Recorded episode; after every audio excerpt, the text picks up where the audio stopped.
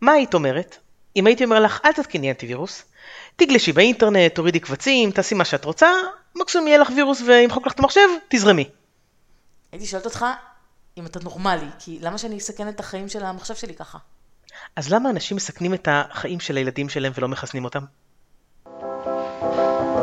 לצאת מהמקרר, סיגל סיירס וארון אדלר מדברים בריאות.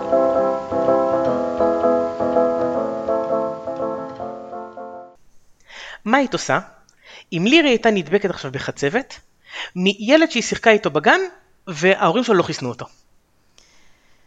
מה שאני הייתי עושה, זה משהו שאי אפשר לשדר אותו בפודקאסט שלנו.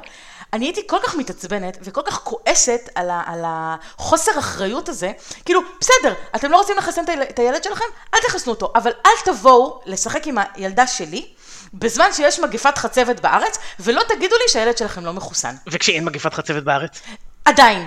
אני חושבת שמה שחשוב זה שהורים שמכניסים את הילד שלהם לגן, שהם ידעו אם הילדים האחרים בגן מחוסנים או לא. הרי אנחנו לא יכולים לדעת כל פעם כשילד חולה. נכון, יש תקופת דגירה, עד שהמחלה מתפרצת, לפעמים ילדים חולים גם בלי שאנחנו יודעים. נכון? עד שזה מתפרץ. עכשיו, מספיק יש מחלות ילדות שהילדים כל הזמן נדבקים אחד מהשני. נכון? צינון וכל מחלות החורף, בסדר. זה קורה, אין מה לעשות. אבל יש מחלות שהיום יש דרך נפלאה למנוע ולהתגונן מפניהן, שזה החיסונים.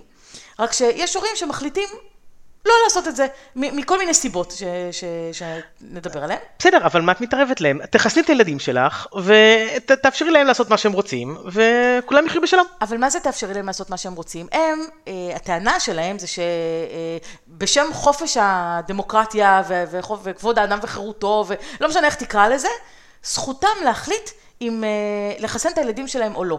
אבל הם לא מקבלים החלטה רק לגבי הילדים שלהם. הם מקבלים החלטה גם עבור ילדים אחרים, וגם עבור אנשים אחרים, אוקיי? זה לא רק ילדים אפילו, אלא כל מי שבא במגע עם הילד שלהם. ודרך אגב, גם ילדים מחוסנים עדיין יכולים להידבק. חיסונים הם לא יעילים ב-100%. נכון שהם מורידים את הסיכון באופן מאוד מאוד משמעותי, זה יכול להיות אפילו 95%, אפילו 99%. אבל האחוז האחד הזה של הילדים שלא חוסנו כמו שצריך, או שהחיסון לא תפס לגביהם, אותם ילדים מסתכנים כשהם באים במגע עם ילדים אחרים שלא מחוסנים, ושהם כן יכולים להיות נשאים של מחלות, ואין להורים של אותם ילדים מה לעשות בעניין, כי הם לא מודעים לזה בכלל. וזה מה שמכעיס אותי. ואני מאוד מאוד הייתי שמחה אם הייתה חובת חיסונים במדינה, מה שאין כרגע, ואני מאוד מקווה שזה יהיה בזמן האחרון, כי יש לי תחושה שאנחנו צועדים לכיוון הזה, ובאמת... בזמן הקרוב. מה? יהיה בזמן הקרוב. אני מאוד מקווה שזה בזמן הקרוב, וכן, הורים יחויבו להציג פנקס חיסונים במסגרות שמכניסים את הילדים שלהם, כדי שאותה מסגרת תוכל לקבל החלטה, אם היא מקבלת את הילד הזה או לא, למסגרת, ובית, כדי שהורים אחרים ידעו עם מי הילדים שלהם משחקים. זה חלק מהדאגה לשלומם ולבריאותם. אז אותם הורים שלא רוצים לחסן את הילדים, אז להם לא יהיו גנים? הם לא יוכלו לשלוח את הילדים שלהם לגן? למה? הם יוכלו לשלוח למסגרות יחד עם הורים אחרים שלא מחסנים את הילדים שלהם, וביחד הם יוכלו להיות חולים. להיות בגן לא מחוסן ביחד. להיות חולים ביחד. לא, באמת, כי אני חושבת שזה פשוט לא פייר. אוקיי? זה לא פייר שהילדה שלי הולכת ומקבלת את כל החיסונים ואת הזריקות והכל, ויש ילדים שלמרבה המזל לא הבת שלי, אבל יש הרבה ילדים שסובלים מתופעות לוואי מחיסונים, ובסדר, נכון, זה קורה. וילדים אחרים, הם בסבבה שלהם, לא מקבלים את כל החיסונים האלה, ודרך אגב, הם מוגנים יחסית, בגלל שילדים אחרים מקבלים את החיסון. אז את יודעת מה? אז בואי ניקח אותך בדיוק בנושא הזה. אז אם חיסונים יש להם גם תופעות לוואי וכל זה, אז למה להיות הילד שחווה את תופעות הלוואי, ולא ליהנות מזה שילדים אחרים מתחסנים? את יודעת, ילד X מחוסן, אני לא אחסן את הילד שלי, הוא לא ידבק כי כל שאר הילדים מחוסנים, ואז אני הרווחתי שהילד שלי לא חווה תופעות לוואי, כולם כן מחוסנים, אז המחלה לא תגיע אליו, מעולה, הרווחתי, לא? אוקיי, אז זה נכון ולא נכון, זה נכון חלקית. מצד אחד, זה נכון שאם רוב האוכלוסייה מחוסנת, וזאת המטרה כרגע, להגיע למצב שרוב האוכלוסייה מחוסנת, אז פחות סיכוי להעביר את גורם המחלה בין אחד לשני, כי באמת רוב האוכלוסייה מחוסנת, אז מן הסתם, הם לא יהיו חולים, הם לא יהיו נשאים אפילו, הם לא יקבלו את גורם המחלה, ולא יעבירו אותו הלאה, אז גם ילדים או אנשים שהם לא מחוסנים, הם לא יקבלו את זה, אוקיי? כי זה לא מסתובב כבר. אוקיי. אבל אותו ילד שלא חוסן היום, מחר הוא נוסע למקום אחר בעולם, ששם, או אפילו סתם מגיע למסגרת אחרת ששם הילדים לא מחוסנים. ומאיזשהו מקום, דרך אגב זה מה שקורה עם החצבת היום, מאיזשהו מקום מישהו הגיע והביא איתו את אותו גורם מחלה, ואותו ילד לא מחוסן, אז הוא ידבק. והוא יהיה גם זה שיחזיר את גורם המחלה הזה לאוכלוסייה, כי אם יש עוד ילדים שלא מחוסנים, אז לאט לאט זה יתחיל להתפשט, ומכיוון שחיסונים הם לא יעילים ב100%, אוקיי?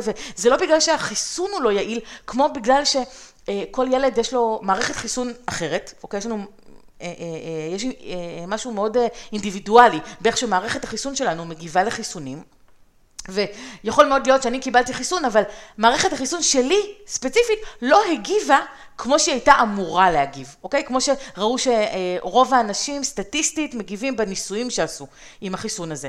ואז אם אני למשל קיבלתי חיסון, או כמה מנות חיסון, ומערכת החיסון שלי לא יצרה את הנוגדנים שהיא הייתה אמורה לייצר, כמו כמצופה, מה שנקרא. אבל אני לא יודעת מזה, כי לא בודקים את זה, אוקיי? אני לא יודעת מזה, עד שאני לא באמת נדבקת במחלה.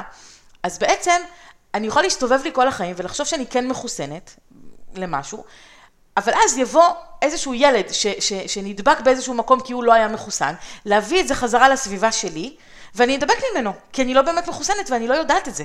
עכשיו, יש מקומות שיש בהם הרבה הצטברויות, כמו שדות תעופה ודברים כאלה שעוברים שם כל כך הרבה אנשים, וכל כך הרבה מקומות בעולם שבטוח חלקם לא מחוסנים, ואז אותם ילדים נדבקים. ומספיק ילדים כאלה, לא רק ילדים, גם מבוגרים, ומספיק אנשים כאלה שלא מחוסנים, או שהחיסון לא משפיע, ויש לך מגפה. אז זה בדיוק מה שקורה עם החצבת היום. הרי החצבת זאת מחלה שכבר כמעט מוגרה לחלוטין במדינת ישראל, והנה, פתאום אתה שומע בשנתיים האחרונות שבמצטבר יש כבר איזה 4,000 חולים. זה התחיל ממקרים בודדים שהיה לפני נכון. שנתיים, ופתאום יש כבר אלפי חולים, וממה? זה כל המחלות האלה שפתאום מופיעות שוב אחרי שמיגרו אותם באוכלוסייה, זה בגלל אנשים שלא מחסנים את הילדים שלהם. זאת הסיבה שהמחלות האלה חוזרות. אני חושבת שזה, כאילו, אני אומרת את זה חד משמעית, אני חושבת שזה חוסר אחריות, ואתה יודע מה, אנחנו מדברים על ילדים, אבל זה לא רק ילדים. יש אנשים שלא באשמתם, הם לא יכולים לקבל חיסון, אוקיי? מכל מיני סיבות רפואיות שהם לא יכולים לקבל את החיסון. יש אנשים שהם מדוכאי מערכת החיסון, אוקיי? מקבלים כל מיני תרופות, כי יש להם מחלות אוטואימוניות, כי יש להם סרטן, כי מקבלים כל מיני מחלות, ומקבלים כל מיני תרופות, סליחה, שמדכאות את מערכת החיסון שלהם, ואז אם הם פוגשים ילד שהוא לא מחוסן, והוא נשא של איזושהי מחלה, אז הוא יכול להדביק אותם, וזה קטסטרופה מבחינתם. ואין להם מה לעשות בעניין הזה. אז אני אשאל אותך שאלה לא פופולרית, אוקיי? בתור האמא לילד כזה, את יודעת, את לא חייבת לחשוב על כל האנשים המדוכאי מערכת חיסון, את חושבת בעיקר על הילד שלך, אני לא אומר שהם לא חשובים, אבל הילד שלך יותר חשוב, אז את באה ואומרת, לחסן אותו בשבילם? סבבה, אז אני ארוג את כולם בסביבה שלי, והעיקר שהילד שלי יהיה טוב, יהיה בריא. אבל זה לא השיקול, כי באים אנשים ואומרים, חיסונים הם לא נטולי סיכון, בחיסון יש איזשהו סיכון, אז אני חושבת קודם כל... איזה סיכון? יש סיכון. איזה סיכון? לא, אני רגע נותן את הטענה, איזשהו סיכון שקיים, למה בעצם לחסן את הילד בשביל אותם אנשים מדוכאי מערכת חיסונית? זה לא שנותנים את החיסון בשביל אותם אנשים, אני פשוט אומרת שזה שהורה מסוים מחליט לא לחסן את הילד שלו, יש לזה השלכות גם על הילד, זה מובן מאליו, ההשלכות על הילד הן מובנות מאליהן, זאת אומרת, ילד שלא מקבל חיסון, זה ילד שנמצא בסיכון גבוה להידבק ממחלה מסוימת, אוקיי? עכשיו, אנשים חושבים שיש מין סברה כזאת שמחלות ילדות, כי החיסונים הרי זה למחלות הילדות שלנו, מחלות ילדות זה משהו קל, הם נדבקים, זה עובר, זה כולם עברו את זה, זה לא... פעם היה את המסיבות הדבקה האלה. נכון. זהו. גם היום יש. מסיבות אדמת. גם היום יש. מה זאת אומרת, גם היום יש. אבל רגע, אני רוצה להגיד שזו טעות מאוד מאוד גדולה לחשוב את זה. מחלות הילדות, דווקא הן המחלות הכי קשות שיש, הרי לא סתם הלכו והמציאו חיסונים, ופיתחו חיסונים לאיזה מחלות רנדומליות כלילות, נכון? אם מחלה היא כלילה ועוברת בקלות ואין לה סיבוכים, אז למה שיעשו לחיסון? נכון. לאיזו סיבה, נכון?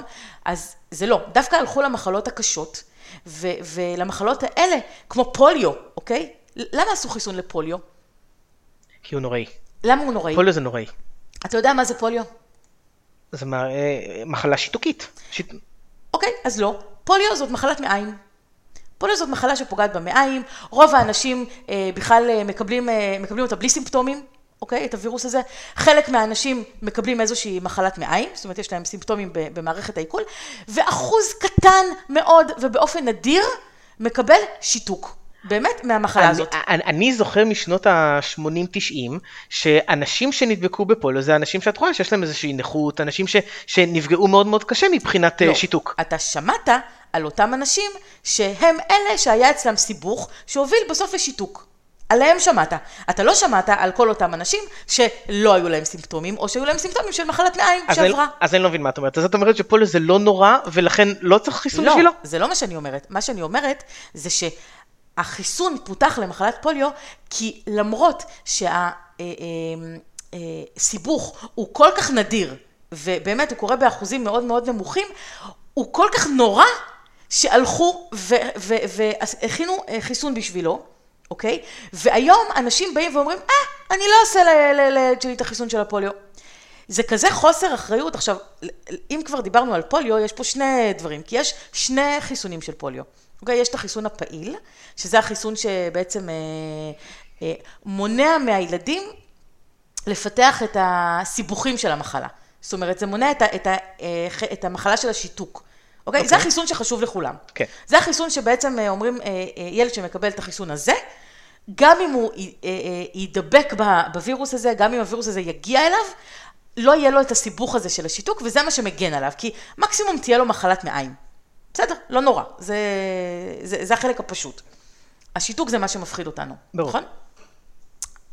אז יש את החיסון השני, אוקיי? שזה החיסון שנותנים דרך הפה, ששמים שתי טיפות, וזה מה שהורים אומרים, לא, זה חיסון בשביל אחרים, זה לא חיסון, נכון? זה לא חיסון בשבילי, נכון? זה החיסון. זה צריך כדי לחסן את האוכלוסייה, ככה זה פורסם. אוקיי, אז נכון שיש בזה איזשהו אלמנט של הפצה של החיסון, כי ברגע שילד מקבל את החיסון הזה דרך הפה, אז הוא מגיע למערכת העיכול. כשילד מקבל את החיסון הזה בזריקה לשריר, שזה החיסון השני, שמגן עליו מהשיתוק, אז זה לא מגיע למערכת העיכול. אבל ברגע שזה מגיע למערכת העיכול, אז בעצם שם זה נמצא, ואתה יודע, דרך מערכת העיכול, אנחנו אחר כך, הילד עושה את הצרכים שלו, ובגלל שילדים יושבים על אותה אסלה, נכון? בגן, אז הם יכולים להידבק אחד מהשני, ואז גם הילדים מקבלים בעצם את השאריות של החיסון הזה, וזה יכול מרגישים את זה טוב כשמתפשט שלשול בגן. ואז לילד אחד יש שלשול, פתאום לכל הילדים יש שלשול. נכון. אנחנו לא מבינים את זה, כי אנחנו לא בגן כשהילדים שם, אבל נדבקים הרי מאוד מאוד מהר, במחלות מעיים. נכון, כי זה מאוד מדבק, נכון. ואז בעצם הורים אומרים, טוב, מה, בשביל שילדים אחרים, שההורים שלהם לא מחסנים אותם, אז בשביל שהם יחוסנו, אז אני צריך לתת לילד שלי את החיסון הזה, שלא משנה מכל מיני סיבות שנדבר עליהם אחר כך, למה עוד, איזה עוד סיבות אנשים לא אוהבים לתת חיסונים. אז זאת לא הסיבה היחידה שכדאי לתת את החיסון הזה. החיסון הזה בעצם, מה הוא עושה? הרי אתה כבר מוגן מהסיבוך הנוראי הזה של השיתוק. אבל החיסון הזה, החיסון הראשון, זה שנותנים אותו בזריקה לשריר, הוא לא מונע מהילד להיות נשא של הווירוס הזה. זאת אומרת, יכול להיות שאולי הוא לא יחלה, אבל הוא כן יהיה נשא שלו. זאת אומרת, הוא יכול להידבק בו, והוא יכול להעביר אותו הלאה. עכשיו, זה מסוכן גם למשפחות, כי אם יש תינוק בבית, יפה. או יש זקן בבית. יפה. בדיוק. אותם אנשים, אותם הורים שלא נותנים את החיסון הזה, הם שוכחים שיום אחד יכול להגיע תינוק למשפחה, תינוק שעדיין לא יהיה מחוסן. הרי נותנים את החיסון הזה בגיל מסוים של התינוק, זה לא איך שהוא נולד. אוקיי, יש איזו תקופה מסוימת, אז הוא יכול להידבק בווירוס הזה, והוא כן יכול חס וחלילה לסבול מהסיבוך הזה. נכון. אוקיי? או שיהיו קשישים במשפחה, הרי בכל משפחה בסופו של דבר יהיו קשישים, שאצלם מערכת החיסון יותר קומפרומייז, זאת אומרת יותר ירודה, כן, היא פחות אופטימלית. והם יכולים להידבק, ושם גם יכול להיות סיבוך שלא נדבר על מחלות מעיים, שזה גם לא דבר כל כך טוב אצל קשישים. או שנפגשים משפחה, למישהו זה יכול להגיע. למישהו זה יכול להגיע. ולמישהו קרוב. או למישהו במשפחה, יש מישהו שמטופל באמת בתרופות שמדכאות את מערכת החיסון, ואתה בכלל לא יודע. אתה בכלל לא יודע, גם אם היית רוצה לשמור עליו ולהגן עליו, נגיד, ולא להביא את הילד, אתה לא יודע בכלל, כי לא תמיד מספרים נכון. את כל הדברים האלה, ואז אתה יכול להדביק אותו. זאת אומרת, המחשבה הזאת של מה אכפת לי מאחרים, זה בסופו של דבר חוזר כבומרנג לאותם אנשים. זאת אומרת, לא אכפת לך מאנשים אחרים, אבל יכול מאוד להיות שבסביבה הקרובה שלך, אנשים שחשובים לך, גם יכולים להיות... כאילו להסתכן בלהיות קרובים לאותו ילד שלא קיבל את החיסון הזה. אז שאלת אותי מקודם... דרך אגב, אני אומרת את זה כשהבת שלי קיבלה את כל החיסונים. ברור, גם אצלי, אבל רגע, אמרת מקודם איזה סיכון, כשאמרתי לך, הילד יכול להסתכן בזה שהוא מקבל את החיסון. את אומרת שזה גם לסביבה. האם הורה שעכשיו צריך להחליט על הילד שלו, אם יקבל חיסון לפוליו, מסכן את הילד באיזושהי מידה? לא במידה גבוהה, האם הוא מסכן אותו באיזושהי מידה, זה שהוא נותן חיסון, שכמו שאת אמרת, החיסון הזה ספציפית הוא לא לילד עצמו. כי הילד כבר הרי מוגן מהחיסון הקודם, אז למה הוא צריך את החיסון הזה? אוקיי. למה לא לדלג עליו רק? אוקיי, אז אני אגיד לך מה, לא, אז כמו שאמרתי, קודם כל, אותו ילד יכול להיות נשא. לא, בסדר, את זה קיבלתי, אבל רגע, הילד הזה הוא עכשיו היחיד בעולם, האם מסכן אותו? לא, אם הוא היחיד בעולם, הוא לא צריך לקבל שום חיסון. הוא לא ידבק מאף אחד. נכון. זה מין משהו היגיון כזה.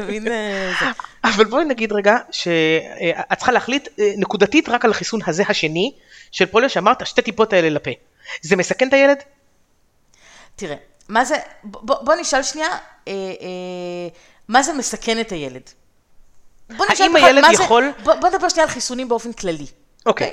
חיסונים באופן כללי, כמו כל חומר בעולם, אוקיי? יכולות להיות להם תופעות לוואי, יכולות להיות להם אלרגיות, זה יכול לקרות, אוקיי? לכל חיסון, לאו דווקא פוליו, כן? זה יכול להיות לכל חיסון, זה יכול להיות לכל מזון שהילד נחשף אליו, זה יכול להיות לכל מיני חומרים, אוקיי? יש... אבל יש תופעות לוואי ויש תופעות לוואי. איזה תופעות לוואי? בסדר, אז לכל חיסון יש את התופעות לוואי שלו, שהרבה פעמים הן יכולות להיות או גרסה מאוד מאוד חלשה של המחלה שנגדה מחסנים, אוקיי? וזה יכול להיות כל מיני מחלת חום, זאת אומרת, יהיה חום כמה ימים, יכול להיות שלשול כמה ימים, יכול להיות כאבי בטן, יכול להיות, יש כל מיני, אוקיי? יש שלל של תופעות לוואי שיכולות להיות. אבל כמו כל דבר, יש עניין פה של עלות תועלת, אוקיי? יש פה עניין של מה אנחנו מרוויחים מהחיסון שאנחנו מקבלים, לעומת מה הסיכונים או מה העלות מבחינתנו. אז אי אפשר לתאר אפילו כמה התועלת שאנחנו מקבלים מהחיסונים היא הרבה הרבה יותר גבוהה מהעלות שאנחנו נאלצים ולפעמים לא נאלצים לשלם. הבת שלי למשל תפו עברה את כל החיסונים שלה בלי שום תופעת לוואי. את כל החיסונים, כולל חיסון הרוטה המפורסם שהרבה הרבה ילדים... אני יכול להגיד לך שהבן הראשון שלי סבל הרבה משלשול מרוטה, ועדיין הייתי בכל רגע נתון מחליט לחסן אותה את הרוטה בכל זאת. ברור, כי המחלה עצמה היא קטסטרופה. היא קטסטרופה. נכון. ודרך אגב זה נכון לגבי כל מחלות הילדות, אוקיי? המחלה עצמה היא קטסטרופה.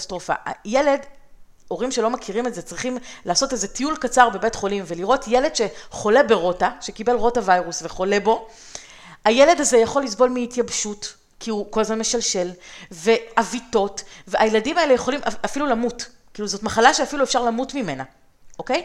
אז השיקול הזה של אם הוא יקבל חיסון ויהיו לו קצת תופעות לוואי, והוא ישלשל אפילו כמה ימים, לא משנה, זה לא מתקרב בכלל למה יכול לקרות לילד הזה, אם הוא יקבל את וירוס הבר, אוקיי? את הווירוס האמיתי, לא את זה שמגיע מוחלש בחיסון. כן, אבל מה שאותם הורים אומרים זה... כן, אבל יכול להיות שהוא לא יקבל את הרוטה הזאת בכלל, ואז בעצם אם אני נותן את החיסון, אז אני מדביק אותו ברוטה. ילד שלא היה אמור לקבל את זה לעולם, בתיאוריה, שוב, הסתברותית, אני הלכתי והדבקתי אותו בכוונה. למה? כי רציתי לחסן אותו. מה יש לך להגיד להורים האלה? אנחנו אף פעם לא יכולים לדעת מה יקרה לנו במהלך החיים. הרי מה זה חיסון? אותם מורים, אני אשאל אותך שאלה אחרת, הם עושים ביטוח על הדירה שלהם? הם עושים ביטוח בריאות? הם עושים ביטוח על הרכב, הם נוהגים עם רישיון נהיגה עם ביטוח, נכון? הם צריכים לעשות איזשהו ביטוח, נכון? למה הם עושים את זה? אולי בחיים לא תהיה להם תאונה, אולי בחיים הבית שלהם לא יישרף. נכון? נכון, יכול להיות. אבל הם עושים ביטוח, למה? כי הם חושבים, אם במקרה הסטטיסטי הנדיר שהבית שלי כן יישרף, וזה יעלה לי, לא יודעת, 2 מיליון שקל ששילמתי על הדירה, אז זה לא שווה לי, נכון? אני מעדיף לשלם כל פעם קצת על הביטוח. נכון. אוקיי? אז אם זה הם מוכנים לעשות, איך הם יכולים לקחת את הסיכון הבריאות של הילד שלהם? נכון, יכול להיות שבחיים הוא לא ידבק במחלה הזאת. אבל...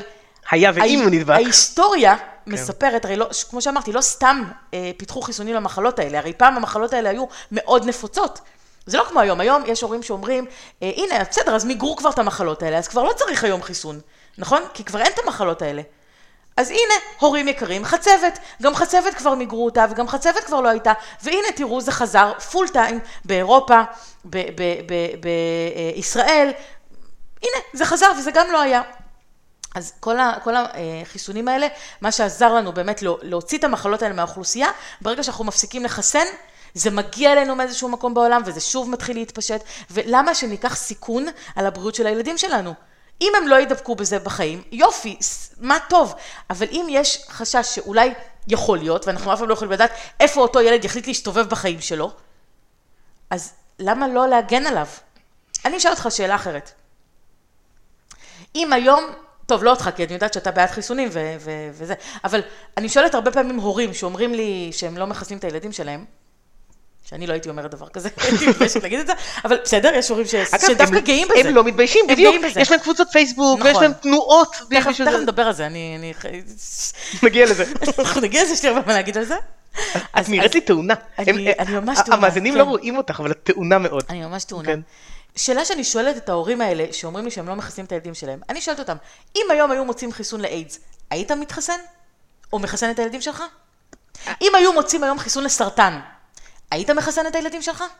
שוב, את לא יודעת, זה הורים שאומרים שיכול להיות שהילד שלהם לא יקבל את זה, אז אפילו סרטן, את יודעת, אם יגידו, טוב, נחיה חיים טבעיים, טובים וזה, נעשה הכל כדי שהילד לא יהיה סרטן, או שהילד יעשה בעתיד הכל כדי שלא יהיה סרטן, ולא ניקח את החיסון. אף אחד לא אמר שהורים שמחסנים את הילדים שלהם חיים חיים טבעיים ואורח חיים טבעי. לא, ברור שלא, אבל אני אומר, בנקודת ההחלטה, כשהם לא לוקחים חיסון למשהו, אז הם עושים את זה בתור חשיבה, שהם ישמרו ולא ידבקו. לא, החשיבה מאחורי זה שמחלות ילדות הן מחלות קלות, שפעם הרבה ילדים היו עוברים אותן והיו מחוסנים באופן טבעי, אוקיי? לכל מיני מחלות שלא היו מקבלים, פעם לא תמיד היו חיסונים להכל, ופשוט עברו את המחלות האלה, נשארו מחוסנים ולא קרה להם שום דבר והכל בסדר ויופי. נכון. וזה, זה לא שהם לא חשבו שזה יקרה, הם פשוט לא חשבו שזה כזה נורא שזה יקרה.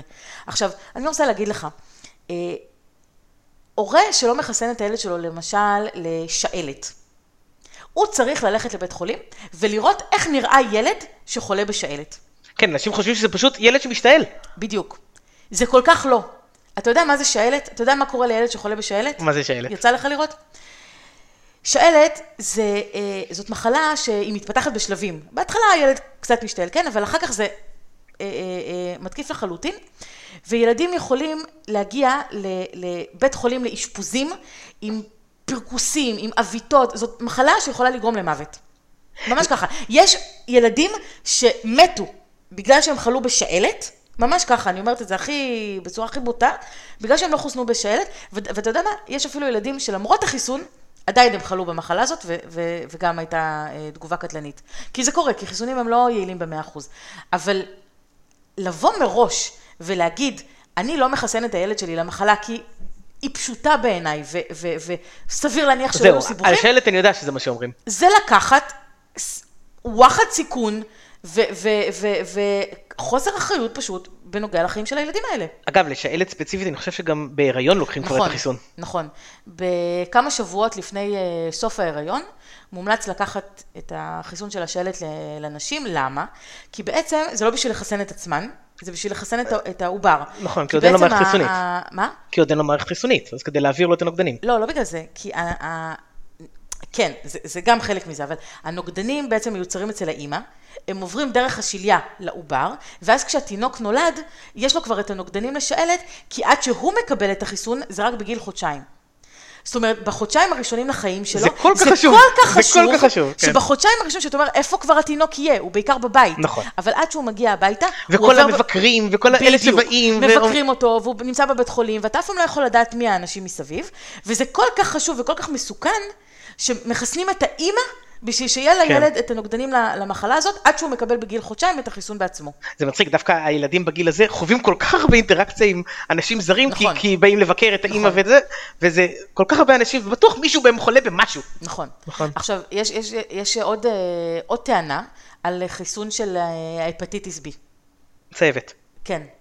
שפעם... פעם היה מקובל לתת את החיסון הזה לאנשים שהם נמצאים בסיכון, כמו למשל אלכוהוליסטים, אנשים שמשתמשים בסמים ומזריקים, אנשים שמקיימים יחסי מין לא מוגנים, כל מיני אוכלוסיות בסיכון.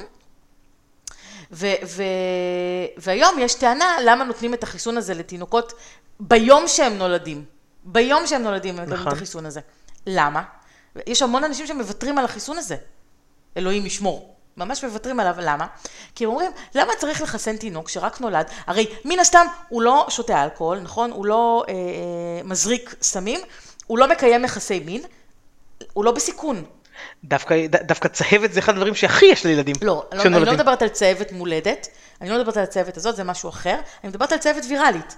צהבת שמקבלים... צהבת שנדבקים בה. שנדבקים בה, שנחשפים לווירוס. מה הבעיה אבל? שמהרגע שהתינוק הזה נולד, כל כך הרבה אנשים מקיפים אותו, הרופאים, האחיות, המבקרים, המשפחה, לא משנה, כל כך הרבה אנשים שהוא יכול פשוט להידבק. עכשיו, הוא נמצא, זה מדבק במגע של דם, אוקיי? ומן הסתם, תינוקות, יש להם כל מיני, יכול להיות פצעים מהתהליך של הלידה, אוקיי? מאיך שהם עברו בתהלת הלידה, הם יכולים להיפצע מזה. מזריקים להם כל מיני דברים, הם מטפלים בהם. יכול להיות שאחד האנשים שטיפלו בהם גם יש לו איזשהו פצע ביד, ובקלות הוא יכול להדביק את התינוק. עכשיו, תינוק שנדבק בהפטיטיס B, כשהוא תינוק, זה יכול להתפתח בהמשך להשתלת כבד. עד כדי כך סיבוך משמעותי.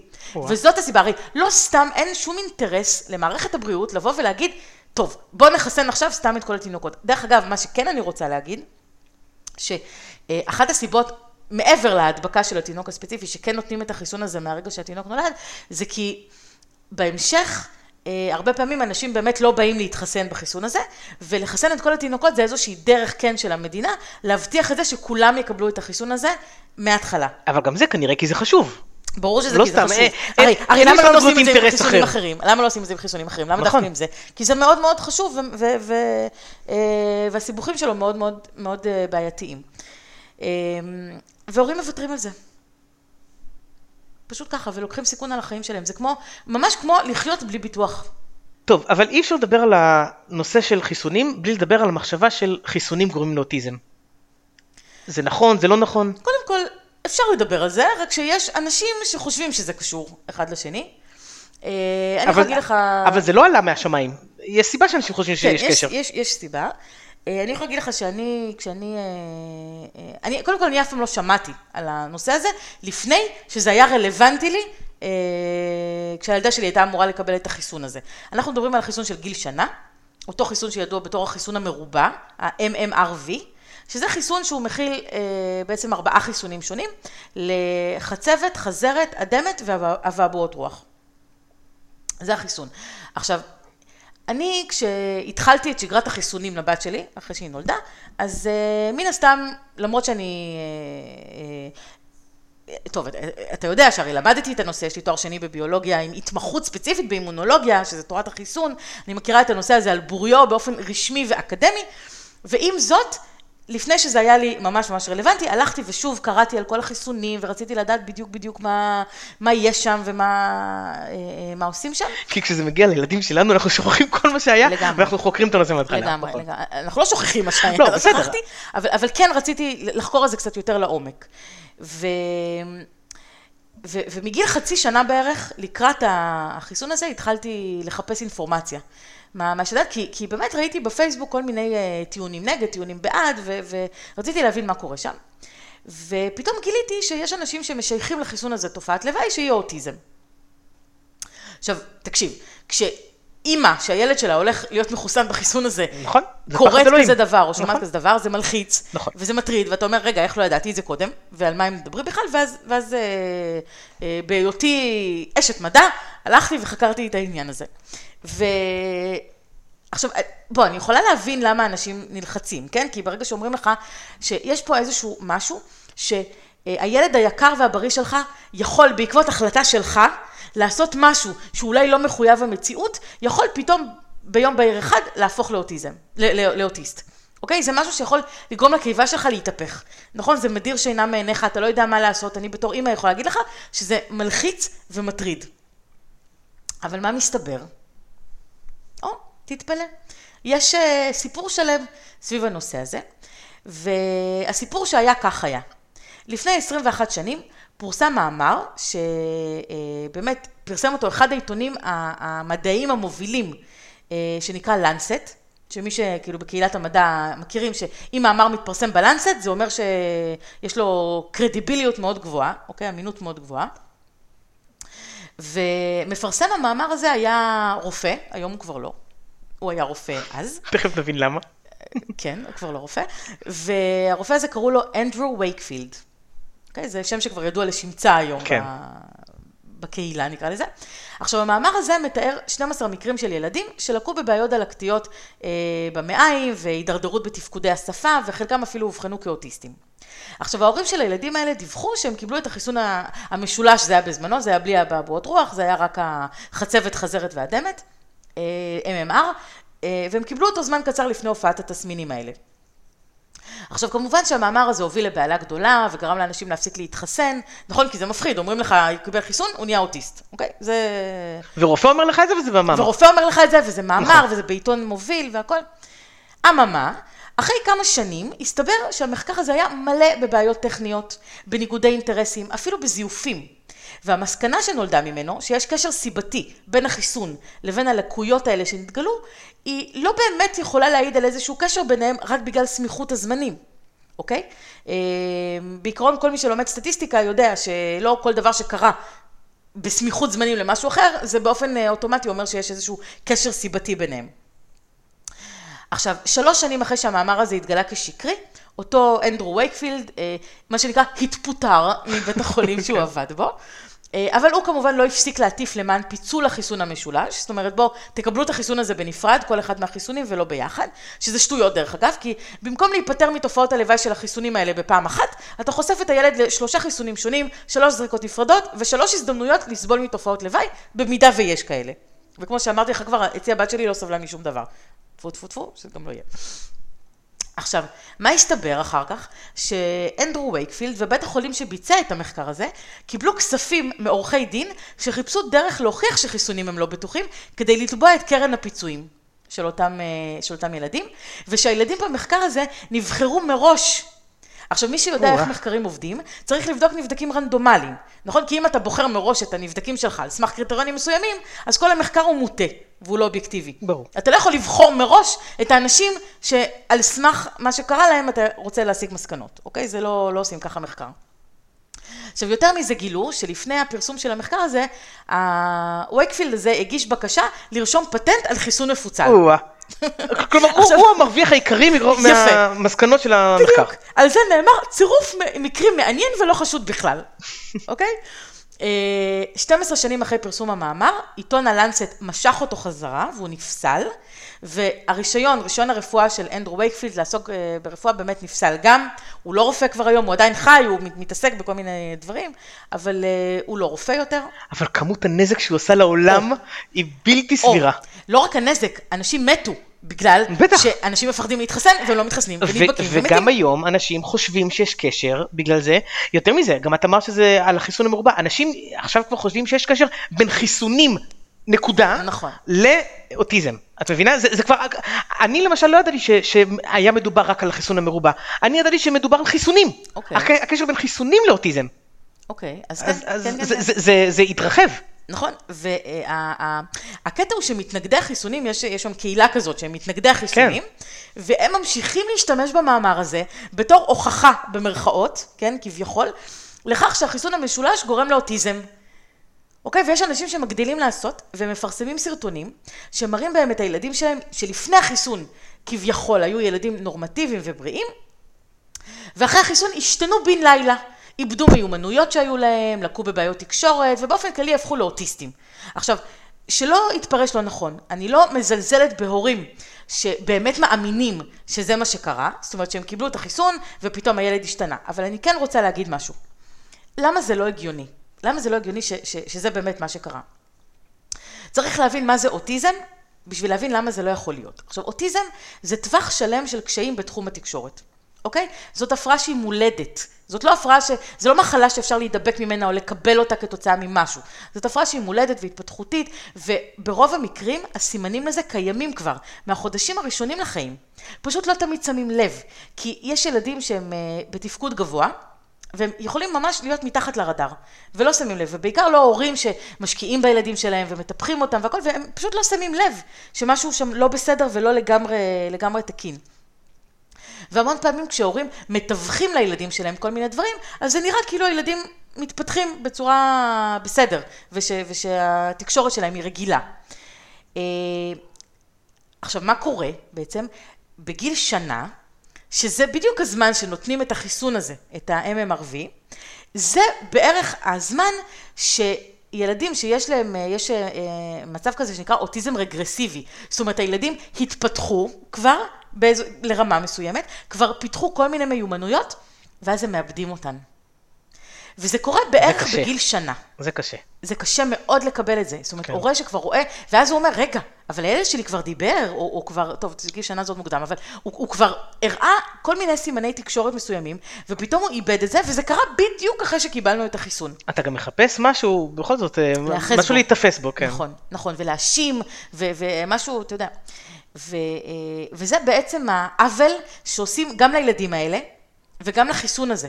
זאת אומרת, זה שמראים איזשהו רגע בחיים שלהם בסרטון כזה, זה פשוט מקטין את כל החיים המורכבים שלהם ואת מה שהם עוברים ובאמת את מה שיש לפני ומה שיש אחרי ועושים עוול גם לתהליך של האבחון הזה, כי התהליך הזה הוא מאוד מורכב והוא מורכב מהמון כלים שמשתמשים בזה. אי אפשר פשוט לבוא ולהגיד, הוא קיבל חיסון, הנה הוא יום אחד חייך ויום אחרי זה הוא כבר לא יצר קשר עין. זה לא עובד ככה. גם תחשבי כמה רגשי אשמה אחר כך יש על ההורים, והם חיים את רוב החיים שלהם אחר כך ברגשי אשמה שהם גרמו לילד את זה. נכון, והם לא באמת אשמים. נכון. כאילו, הם ברור שהם לא אשמים וגם לא החיסון הזה.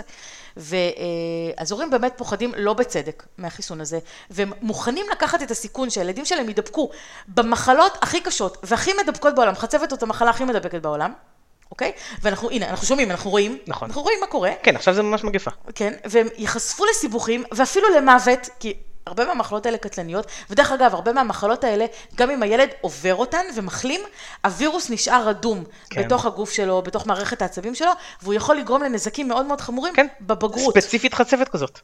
נכון, נכון ספציפית חצבת, אבל עוד אתה יודע מה זה שלווקת חוגרת? כן, בטח, גם היה על זה פרסומים לאחרונה. אוקיי, זה למשל מחלה שיכולה להתפתח מילד שהיו לו אבעבועות רוח כשהוא היה קטן, החלים מהמחלה. זה נשמע כאילו זה מחלה של זקנים, אבל זה לא. נכון, זה לא. כי נדבקים מזה בצעירות. ודרך כלל יש כאלה שנדבקים מזה גם בגיל צעיר, אמנם נדיר יותר, אבל יש כאלה. אתה יודע, זו מחלה קשה, איזה כאבי תופת זה, פצעים באמת באזור הזה של החגורה, בגלל זה נקרא חוגרת. וכן, זה בהחלט יכול להיגרם מווירוס שהילד היה חולה בו, והוא נשאר פשוט רדום. זה משהו שיש לו חיסון? זה חלק מהחיסון המרובה, זה ה-MMRV, ה-V הזה, זה אבעבועות רוח, זה חיסון לאבעבועות רוח. שהאבעבועות רוח זה מה שנדבקים בו ואולי יגרום שלווקת חוגרת. נכון, בדיוק. עכשיו, הקטע הוא שהילדים האלה בעצם, גם אין להם say בעניין, נכון? ילד בן שנה לא מחליט על עצמו. זה ההורה לוקח את האחריות, והילדים האלה יכולים חס וחלילה, להיחשף לסיבוכים ואפילו למוות, רק בגלל שמישהו פעם, מתוך סיבות ואג'נדה שלו, הפיץ מידע שקרי ומזויף, שדרך אגב, הוכח כבר בעשרות מחקרים שהוא לא נכון. אם כבר, החיסון הזה זה החיסון הכי נחקר בעולם, בגלל השערורייה הזאת. נכון. אוקיי? רק החיסון הזה הוכיחו שאין שום קשר בין החיסון לבין אוטיזם. במחקרים אמיתיים. במחקרים אמיתיים ואותנטיים. במחקרים אמיתיים ואותנטיים, לחלוטין. שכנעתי אותך?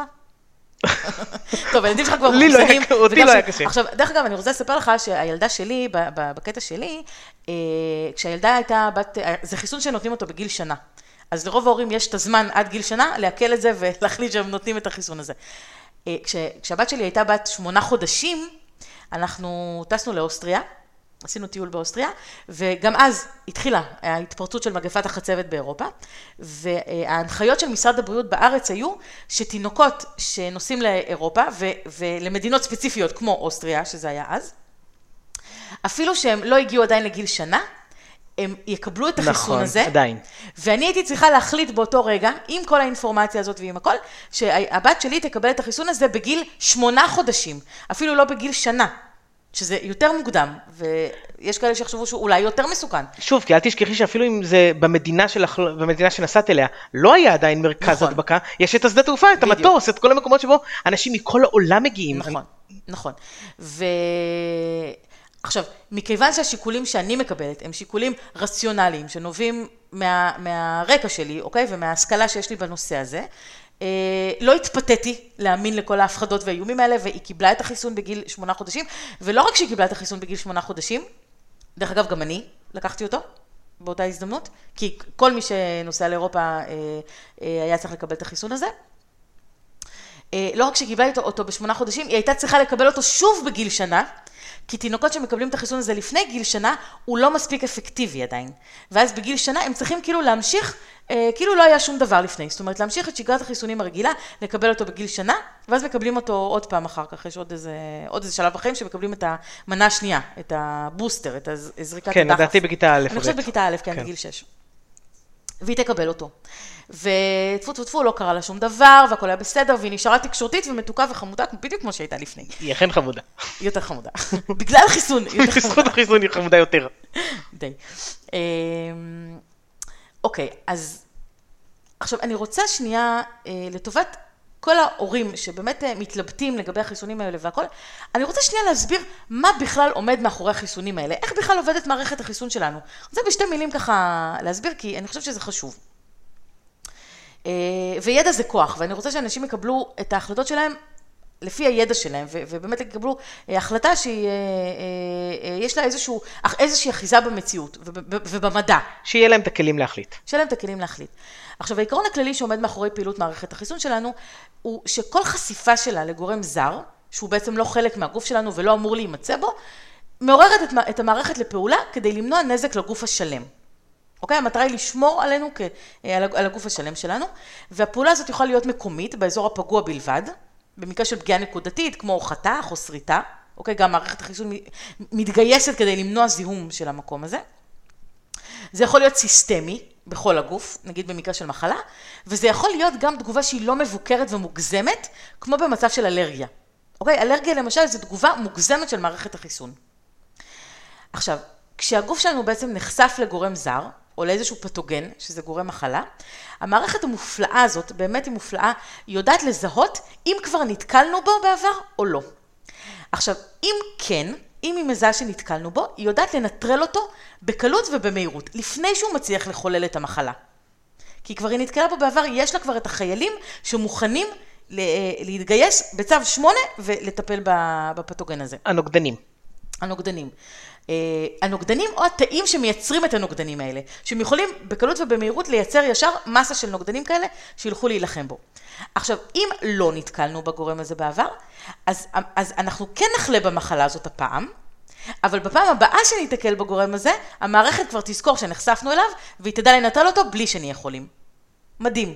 נכון? זה פשוט משהו גאוני ברמות.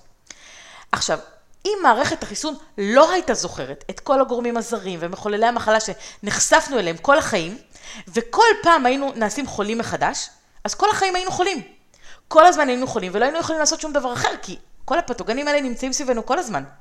נכון? בכל דבר, בחול שאנחנו נוגעים בו, באוויר שאנחנו נושמים, באוכל שאנחנו אוכלים, שום דבר לא סטרילי. בגלל זה הרבה פעמים כשילדים נכנסים לגן, בפעם הראשונה, הם חוטפים, הם צריכים לעשות וי על כל המחלות של כל שאר הילדים, חולים תקופה, ואחר כך הכל בא על מקומו בשלום, הכל על מי מנוחות, ושורדים את הכל. בדיוק. כל ההורים יודעים שברגע שילד נכנס לגן, זה כאילו פעם ראשונה הוא נחשף לכל המחלות, נכון? והכיף הגדול שכל המשפחה נדבקת, כי כל המשפחה צריכה לייצר את הנוגדנים למחלות האלה. כל המשפחה נדבקת. עכשיו, תשאל אותי, אבל רגע, איך המשפחה נדבקת? הרי הם כבר מחוסנים מראש לזה. אבל שוב, יש חיסונים שהם לא לנצח, אוקיי? כמו למשל באמת החיסון של השפעת וכל ה... ודרך אגב, יש דברים שאי אפשר להתחסן אליהם, כי יש כל כך הרבה זנים שונים של מחלות, שלא תמיד באמת אפשר להתחסן לכל. כל פעם אתה נחשף למשהו אחר, אז כל פעם זה חשיפה ראשונה בעצם. אבל כן, עובדה שאנחנו כמבוגרים לא חולים כל פעם שאנחנו נמצאים ליד בן אדם אחר. לא כמו הילדים שלנו שכל שני וחמישי בגן, הם חולים וכל הגן חולה. נכון? זה לא ככה. עכשיו, על העיקרון הזה פועל החיסון בעצם. החיסון חושף אותנו לגורם המחלה, אבל בצורה חלשה יותר ובצורה מבוקרת, כדי שמערכת החיסון תתחיל לפתח תגובה חיסונית נגדו, אבל בלי ההתפרצות של המחלה או עם סימפטומים קלים בלבד. אוקיי? בעצם אנחנו יכולים להגיד לגוף באופן מלאכותי, בוא תראה את זה, תחשוב שנחשפת, בעצם לא תחשוב, נחשפת לזה, ותתחיל עכשיו לפתח את מערכת ההגנה שלך מול זה, בלי שתצטרך לעבור את כל הקטסטרופה של המחלה המלאה. כן. ואז באמת בפעם הבאה שאנחנו נחשף באופן טבעי למחולל המחלה, או מה שנקרא לפתוגן הבר, אנחנו קוראים לזה, מה שנמצא בשטח, ורוב הסיכויים שזה יקרה. כאילו רוב הסיכויים שזה באמת יקרה, מעטות המחלות שאנשים לא נחשפים אליהם. מערכת החיסון תזכור שנחשפנו אליו כבר בעבר, והיא תנטרל אותו מהר. לפעמים אפילו לא נדע שנחשפנו אליו, ושהיינו יכולים להיות חולים. אנחנו פשוט לא נהיה חולים. זה פשוט עובר לידינו. לא שווה? שווה. יפה. אבל יש כמה סוגים של חיסונים. נכון. יש חיסון מומת ויש חיסון חי. נכון. אז באמת, מערכת החיסון שלנו מגיבה הרבה פעמים לכל מיני מבנים שנמצאים על הדופן של החיידק, או על הקרום של הווירוס, אוקיי? על הממברנה של הווירוס. לא תמיד זה חייב להיות אפילו מיקרואורגניזם חי. היא פשוט מזהה איזשהו מבנה, בדרך כלל חלבון או משהו כזה, או סוכר, ואליו היא מפתחת את הנוגדנים. עכשיו, חיסון שהוא חיסון מומת, זה בעצם חיסון שאנחנו מכניסים את הנגיף או את החיידק המומת, והוא לא יכול לגרום לנו מחלה בגוף, אבל המערכת יודעת לזהות איזשהו מבנה עליו ולפתח נוגדנים נגדו. ככה שבפעם הבאה שייכנס אלינו אותו פתוגן אבל חי, המערכת כבר תזהה את אותם מבנים שנמצאים עליו. חיסון כזה אבל אותו. גם לא יכול לגרום לתופעות לוואי כי הוא מומת? הוא יכול לגרום לתופעות לוואי, אבל מאוד מאוד קלות. כמעט ולא. אוקיי. כמעט ולא. רק בגלל שהגוף מתחיל ללמוד שהוא פגש איזשהו גורם זר? כן, אבל יכול להיות שהתהליך שבו מערכת החיסון מתחילה לפעול, יכול להיות שהיא תעשה קצת חום, כי ככה מערכת החיסון פועלת. כל התהליך הדלקתי הוא תהליך של קצת חום וקצת אדמומיות, וזה יכול לגרום טיפה להרגשה לא טובה, אבל בעיקרון זה לא גורם את המחלה עצמה. ויש את החיסון המוחלש, באמת, שמה הוא עושה, זה בעצם החיידק או הווירוס שהוא חי, אבל הוא מוחלש, זאת אומרת, הוא לא יכול לגרום לך למחלה באופן אלים. מה הוא כן יכול לעשות? הוא יכול לגרום לסימפטומים קלים של המחלה. אבל אז הגוף יודע להתמודד עם זה, הוא יודע, שוב, להכין נוגדנים לזה, ואתה מפתח את החיסון. עכשיו, יש עוד דרך לחלק חיסונים. יש חיסון פעיל וחיסון סביל. אוקיי?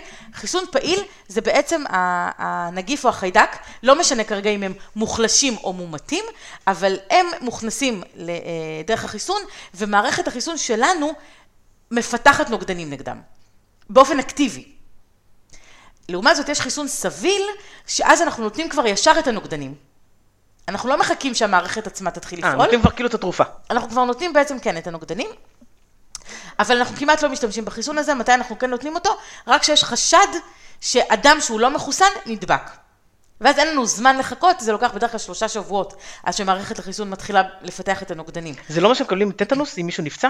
למשל כן. זה יכול להיות במקרה כזה, או למשל אם בן אדם, נגיד, אנשים במקצועות הבריאות הרבה פעמים נחשפים לכל מיני דברים כמו רופאי שיניים או סייעות שפתאום משפריץ עליהם דם כשהם מטפלים, או רופאים בחדרי ניתוח, כל מיני כאלה, ויש חשד שאותו בן אדם היה נשא של איזושהי מחלה, אז הרבה פעמים כן הולכים ונותנים את החיסון הסביל, את הנוגדנים ישר, כדי שאותם אנשים לא יידבקו. זה גלולת היום שאחרי להידבקות במחלה. סוג של, כן. זהו, עכשיו. מה הקטע בתינוקות וילדים, שבאמת, בגלל שהם נולדים דף חלק, והם לא נחשפו עדיין לשום דבר, אז כל פעם שהם נחשפים למשהו, זה יכול להיות מאוד מאוד אגרסיבי, ומאוד, מחלה מאוד קשה. ואני שואלת, אם אתם יודעים שאפשר למנוע מהילד שלכם את הסבל הזה, במחלות הקשות, ואת הסכנה שבסיבוכים האפשריים, כי, תשמע, בינינו, אתה יכול לדעת איך ילד נכנס למחלה, אתה לא יכול לדעת איך הוא יצא ממנה. אתה לא יכול לדעת איזה סיבוכים התפתחו אצלו, אף אחד לא יכול לדעת מראש דבר כזה. גם למחלה שאתה חושבת שהיא קלה. גם מחלה שחושבת שהיא קלה, אפילו שפעת, דרך אגב שפעת, אנשים חושבים, שפעת, מה זה? כן, אני אהיה מצונן קצת, לא נורא. כן, מה זה? ממש לא, שפעת זאת מחלה קשה, קשה, אתה שבוע מושבת, אתה עם סמרמורות, אתה עם בחילות, יש אנשים שאפילו, כאילו, באמת, זאת מחלה קשה, חום, תקשיב, שפעת זאת לא מחלה שאנחנו רוצים להידבק בה, נכון, יש אנשים שמקבלים את זה יותר קל, אבל בגדול שפעת זאת מחלה שיכולה להסתבך מאוד, זה יכול להגיע לדלקת ריאות, זה יכול להיות סיבוכים באמת מאוד מאוד קשים, בעיקר באוכלוסיות רגישות יותר, כמו נשים בהיריון, קשישים, ילדים, ולכן דרך אגב אני מאוד ממליצה כן לקחת חיסוני שפעת, למרות שהם לא יעילים ב-100%, למרות שלפעמים יעילים רק ב-30% או 40%. אני אומרת, אם היית יודע שאתה יכול להוריד את הסיכון שלך, להידבק במחלה קשה ב-30%, ב-40%, ב-70%, לא היית עושה את זה? ברור שכן. אז מה אם זה לא 100% יעיל? זה עדיין מוריד את הסיכון שתידבק, או אפילו שאם אתה נדבק, זה מוריד את רמת הסיבוך. זאת אומרת, הסיבוכים שלך יהיו הרבה יותר קלים, אם בכלל הם יהיו. רוב הסיכויים שלא יהיו, אם קיבלת את החיסון. בוא, לא צריך להוציא מפרופורציה דברים, לא צריך להוציא מפרופורציה דברים, ופשוט כל הזמן נחשוב עלות תועלת, עלות תועלת, מה אנחנו מקבלים, מה הטוב שאנחנו מקבלים מזה, לעומת מה הרע שאנחנו מקבלים מזה. וללא ספק, אנחנו מקבלים הרבה יותר טוב, והחיסונים מצילים חיים, מורידים תחלואה, מורידים תמותה, ואני מקווה ששכנעתי אותך, לא שהייתי צריכה. את ממליצה לאנשים לחסן, בקיצור. ממליצה לאנשים לחסן. לדעתי, אם שכנעת מתלבט אחד, כבר עשית את השנתית שלך. מצווה. נכון? מצווה, מצווה. ואני ממש ממש קוראת לאנשים שיש להם שאלות בנושא הזה, והם עדיין לא בטוחים, והם עדיין לא משוכנעים, והם מתלבטים, והם פוחדים, והם חוששים, תפנו אליי, אני אשמח לדבר עם כל אחד מכם באמת, ולהסביר לעומק ולשבת איתכם, כי אני באמת חושבת שהנושא הזה כל כך חשוב, למען הבריאות של כולנו, שבאמת אני לא רוצה שיהיה אפילו אחד שיתלבט מהעניין הזה. ואני כן רוצה להגיד שכל מה שאמרתי פה, זה כמובן לילדים שהם בריאים, לאנשים שהם בריאים, ויש בהחלט מצבים שבהם לא מומלץ לתת חיסונים, אם ילד הגיב לא טוב לחיסון קודם, או אם לילד יש איזושהי סיבה רפואית למה לא, ואז במקרים כאלה כן צריך להתייעץ עם הרופא המטפל, עם זה שמכיר את הילד, ובאמת לבקש ממנו מה שנקרא את האישור שלו, כן או לא. לתת חיסון, כי זה באמת חשוב. זאת אומרת, אם יש ילדים שיש להם איזושהי בעיה, אז כן. אבל מלבד המקרה הזה, לכו תתחסנו. לכו תתחסנו. ובנימה אופטימית זו. נראה לי נתפגש בפרק הבא. סבבה. יאללה, ביי. ביי. אין באמור בפרק משום ייעוץ או המלצה רפואית כלשהם, והמידע אינו בא להחליף בדיקה וייעוץ אישי על ידי רופא, מטפל מוסמך או טיפול תרופתי.